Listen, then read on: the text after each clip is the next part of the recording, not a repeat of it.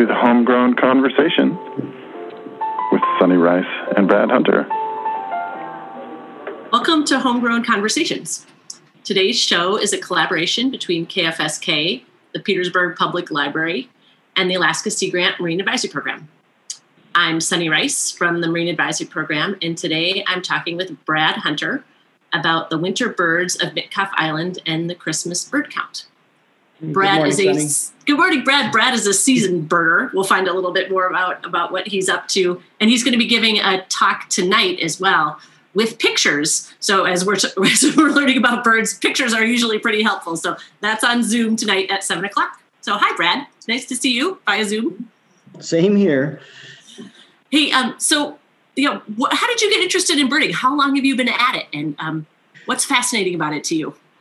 Oh, you know, as an amateur, I've been involved, you know, since I was very young. My my grandfather uh, was a commercial beekeeper, and from that, he knew his plants and he knew his birds also, and taught me. And then my mother was also a birder, so you know, at, at a level that many people learn them at in their youth. You know, I learned them from from family and friends, but uh, you know, and then I had some wildlife classes in, in college. Um, and and then in my job um, in the at the Forest Service, I was did the breeding bird surveys for a while, and I've been doing the Christmas bird count mm, for a long time. I started with Bill Powick in the '90s, and and then after Bill Bill passed, I took over leadership of that program. So yeah, just um, various ways, I guess, over the years.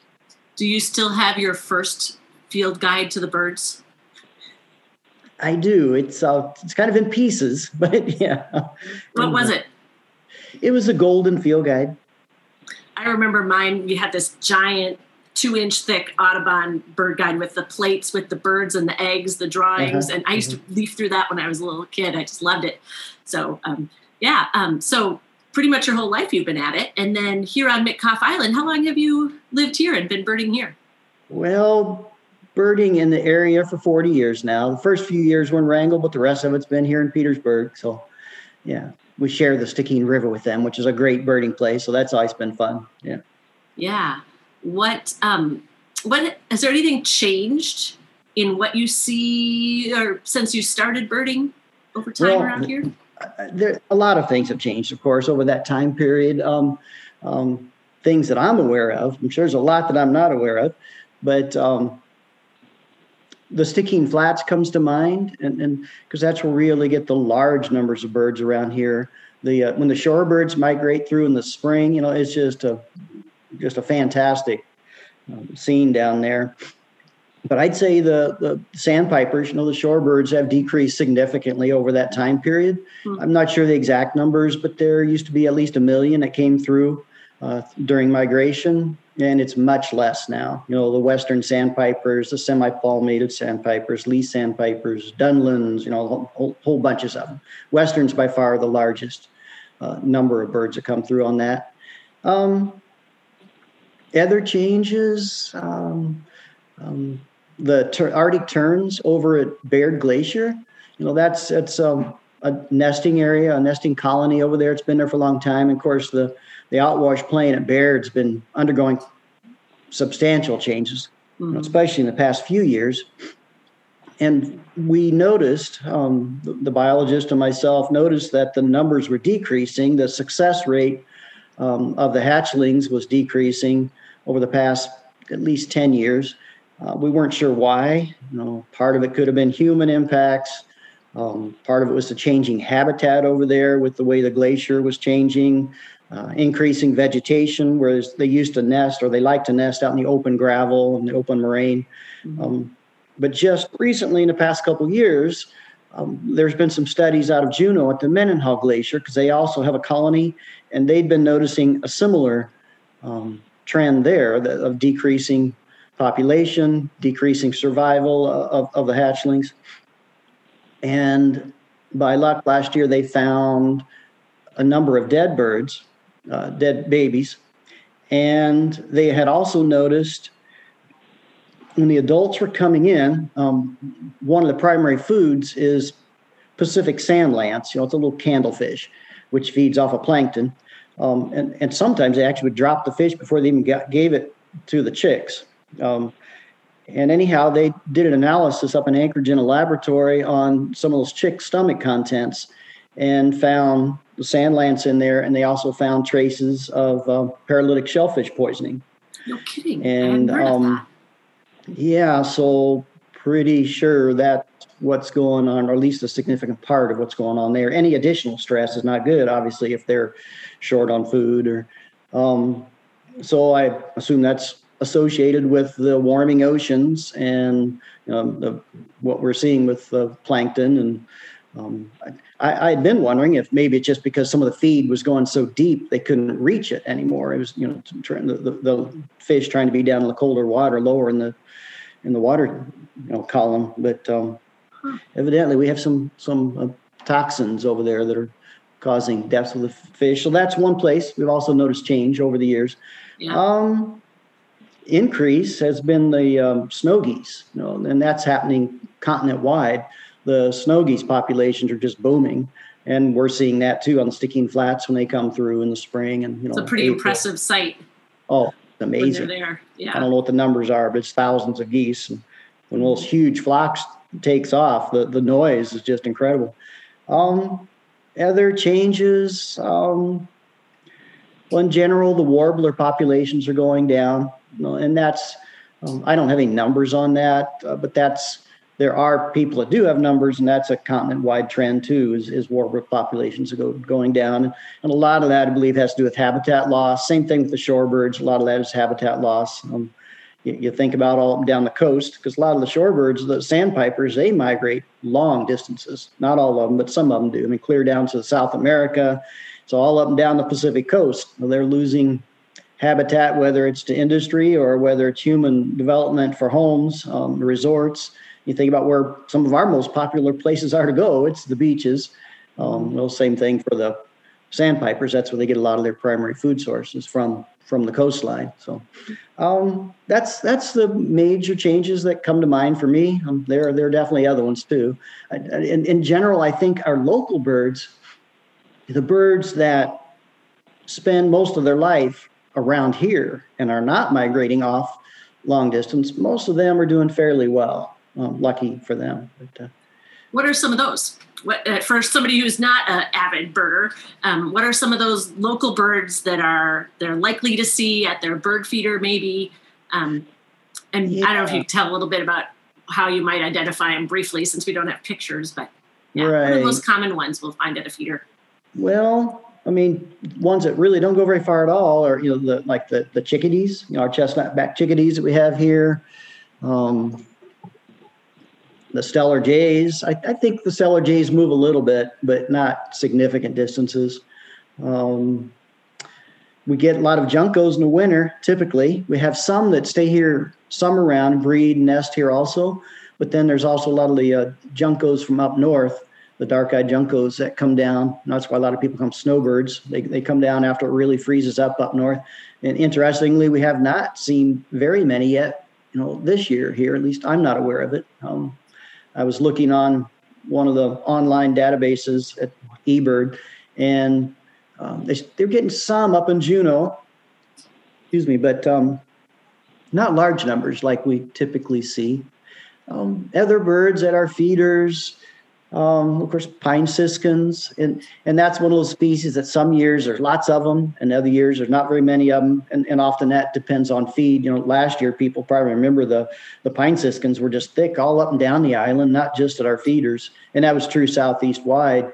And I think a lot of that had to do with the uh, the, the food crop, you know, the cone crop last year, um, from the, the the hemlocks with the stress that was on them from the the hemlock sawfly, and then spruce also just had a huge cone crop last year. So we had a lot of that finch family here last winter. You know the the um, crossbills, and white, the red crossbills, white wing crossbills, the pine siskins, and grosbeaks uh, to a lesser extent. But what about the golden? I feel like I used to see more golden crowned and white crowned sparrows. I feel like I haven't seen those in a few years. What's your experience with that?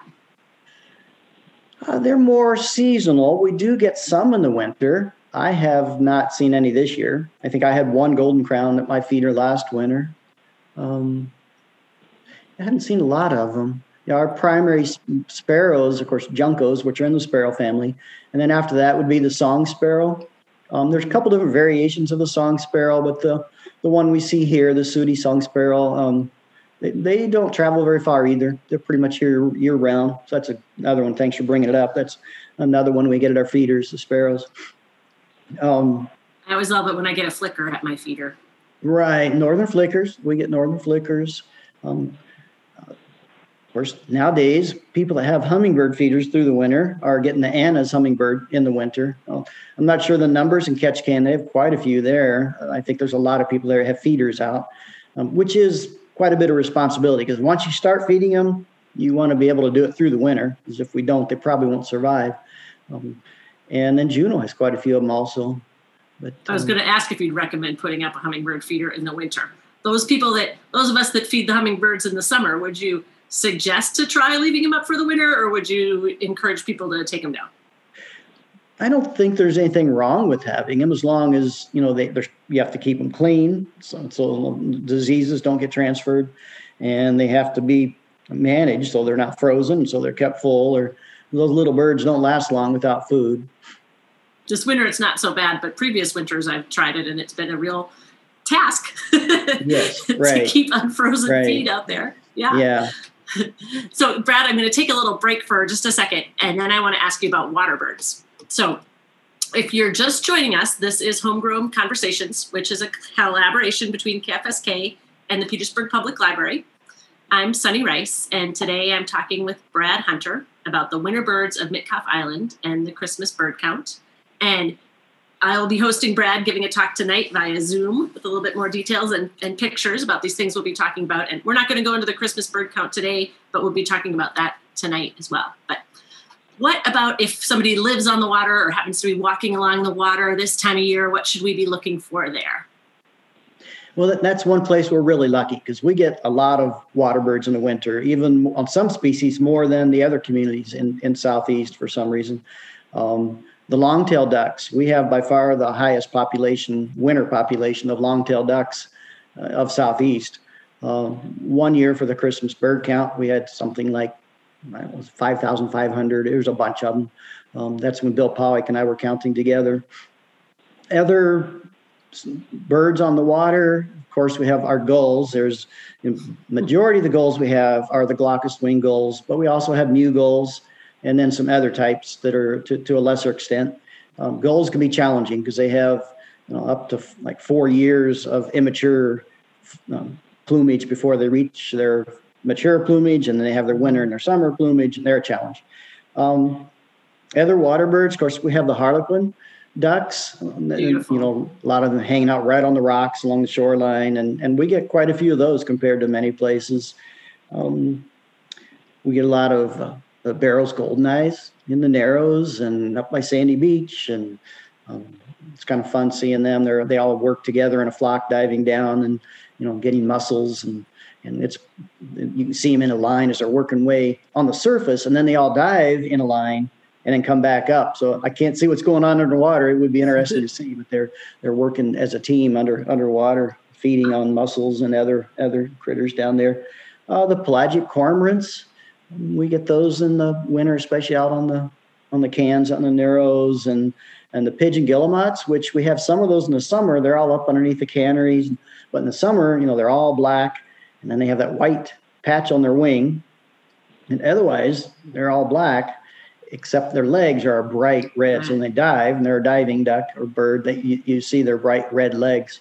Um, other water birds, of course, the loons Oh, yeah. Primarily, the two loons we see in the winter are either common loons or Pacific loon. Um, the common loons are usually one, two, you know, in it together. Often the Pacific loons will be in larger groups. Sometimes out on Frederick Sound or in Scow Bay, you can see hundreds of them. Um, um, hard to describe verbally, but mm-hmm. the um, the common loon's a larger bird, and then they have the white front on the neck and then the dark on the back of their neck and the head. The line that separates that white and the dark is kind of a broken line, a wavy line, come with the vertical line on the side of their neck, versus the Pacific loon it has a real straight edge, a definite uh, straight edge between the black and the white.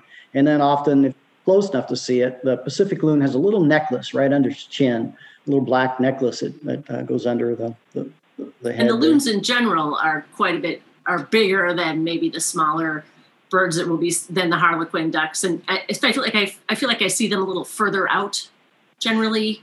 And True. Yes. Strong, yes. pointy Mhm. bill. Yeah. They, yeah, they feed out in a little deeper water usually. Yeah. Yeah. So if I'm a new birder or just new to am interested in birding, um, what are some good places to go and look besides hang a bird feeder? I guess. Um, besides what? Be- Besides hanging up a bird feeder, which will bring Oh, some yeah, right to you. But if I wanted to head out adventuring on a Well, for for water day. birds, yeah, water birds, Hungry Point is a great place, and it, it the, the concentrations vary depending on the tide, um, but often an outgoing tide's bringing food down out to them right there. You get a lot of birds there. Um, Blind Slough is a great place to go, of course. The Swan Observatory and, and out at the hatchery, there's a lot of birds out there. The swans are out there. One note I would say on the swans is there have over the years been swans who have died because of starvation.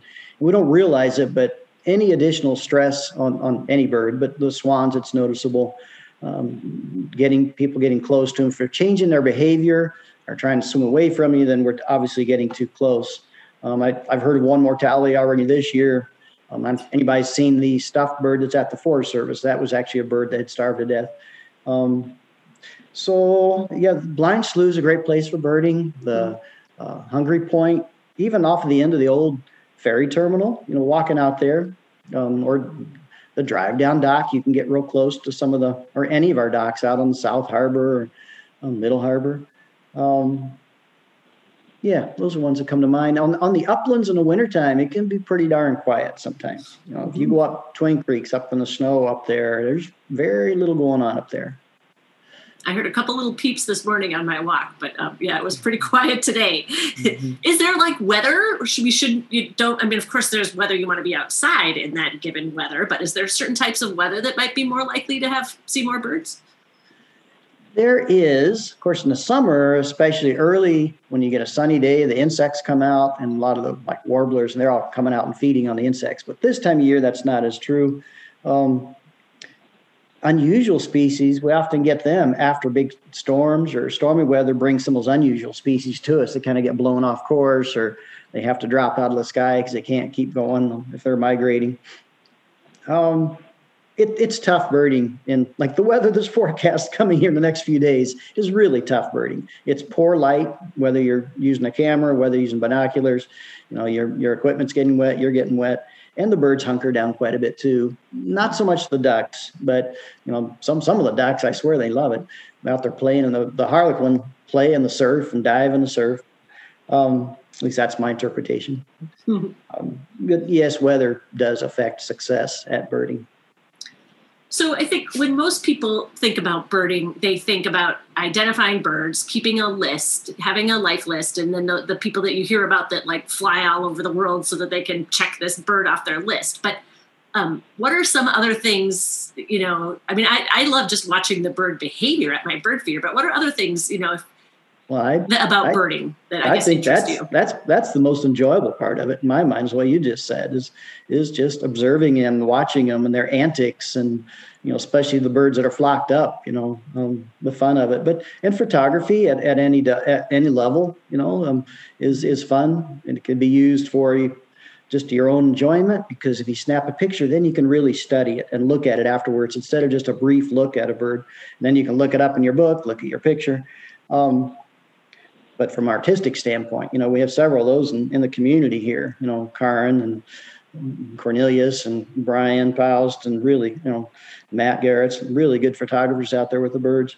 Um, I just, the, the social aspect of birding. If, if once we get to where we can go out and bird together again more easily, it's it's a lot of fun to bird with other people. It's fun afterwards to share what you have seen, so they can go out and see what something that might be unusual or interesting.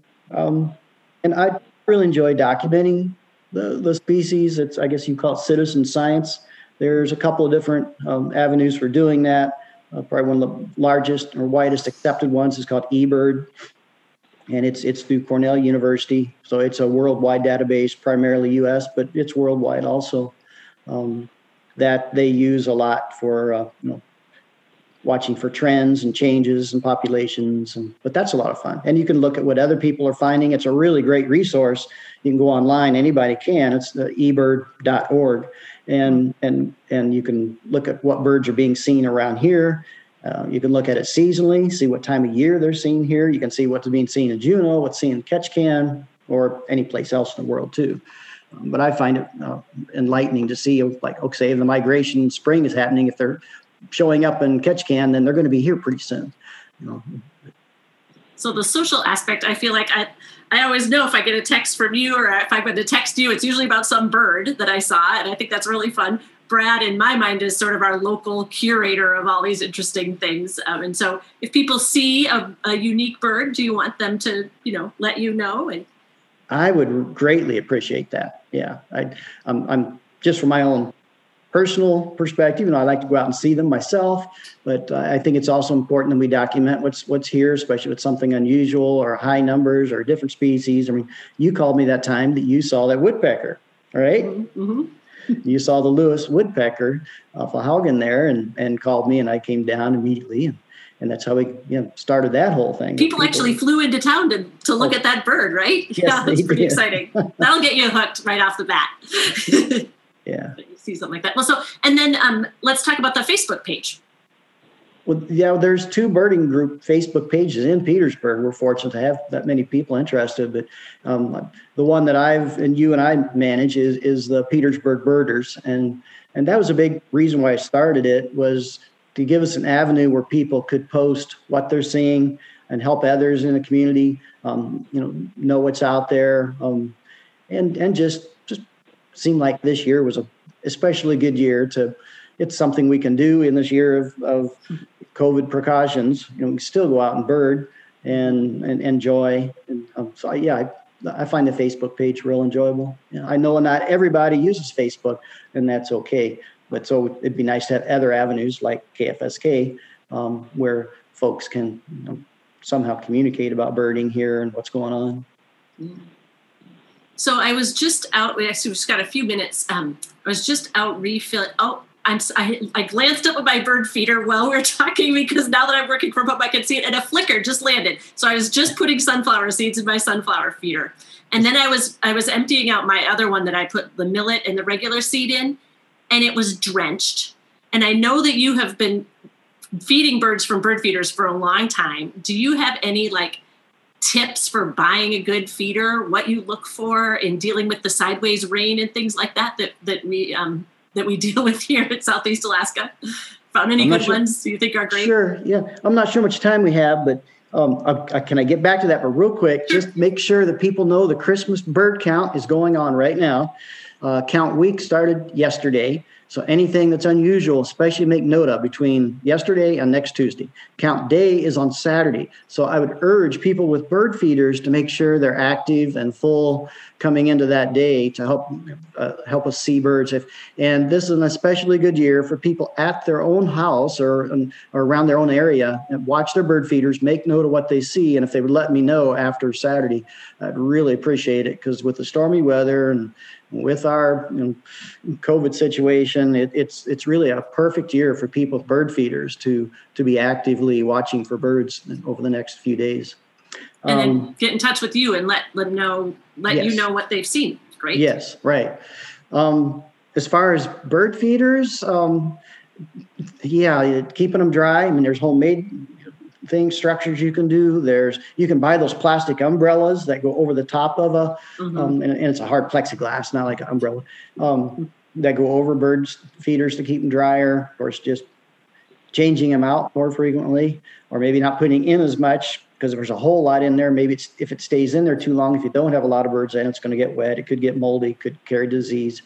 Um, yeah, in a nutshell, I guess that's what I'd say real quickly. But and I know other challenges are the pest birds, you know, the ones that come in and eat all your food, and whether it's hmm. pigeons or starlings or excuse me, even the crows. And and there's things that can be done for most of those because their body size. Starling, starlings are more of a challenge, but the bigger birds, pigeons, crows, you, you can put a little uh, fence around the feeder to help keep them out. Okay, great. Well, I think that's just about anything else uh, that you want folks to know. Oh, I, I think that's it. Yeah, I just encourage bird feeder people to to uh, let me know what they see on Saturday. Let us. Would you want to put your phone number out there? Sure, and and if they have a camera, snap a picture. Even a cell phone picture can help do a positive identification. But my phone number for leaving a message is 772-3658. Okay, great. Thank you so much, Brad. Um, it's been a pleasure birding with you over the years and looking forward to many more years of Christmas bird counts and the like. And tonight at 7 p.m., Brad will be giving a talk with some photos um, on the birds that we see around here in the winter and as well as a little bit on the data, correct, that we've gotten from the past years in the Christmas bird count. So, so looking forward to that. So thank you for joining us. This has You're been welcome. Homegrown Conversations. Today's show has been a collaboration between KFSK, the Petersburg Public Library, and the Alaska Sea Grant Marine Advisory Program, who I work for. Thank you to KFSK, the Friends of Petersburg Public Libraries, for making today's show possible.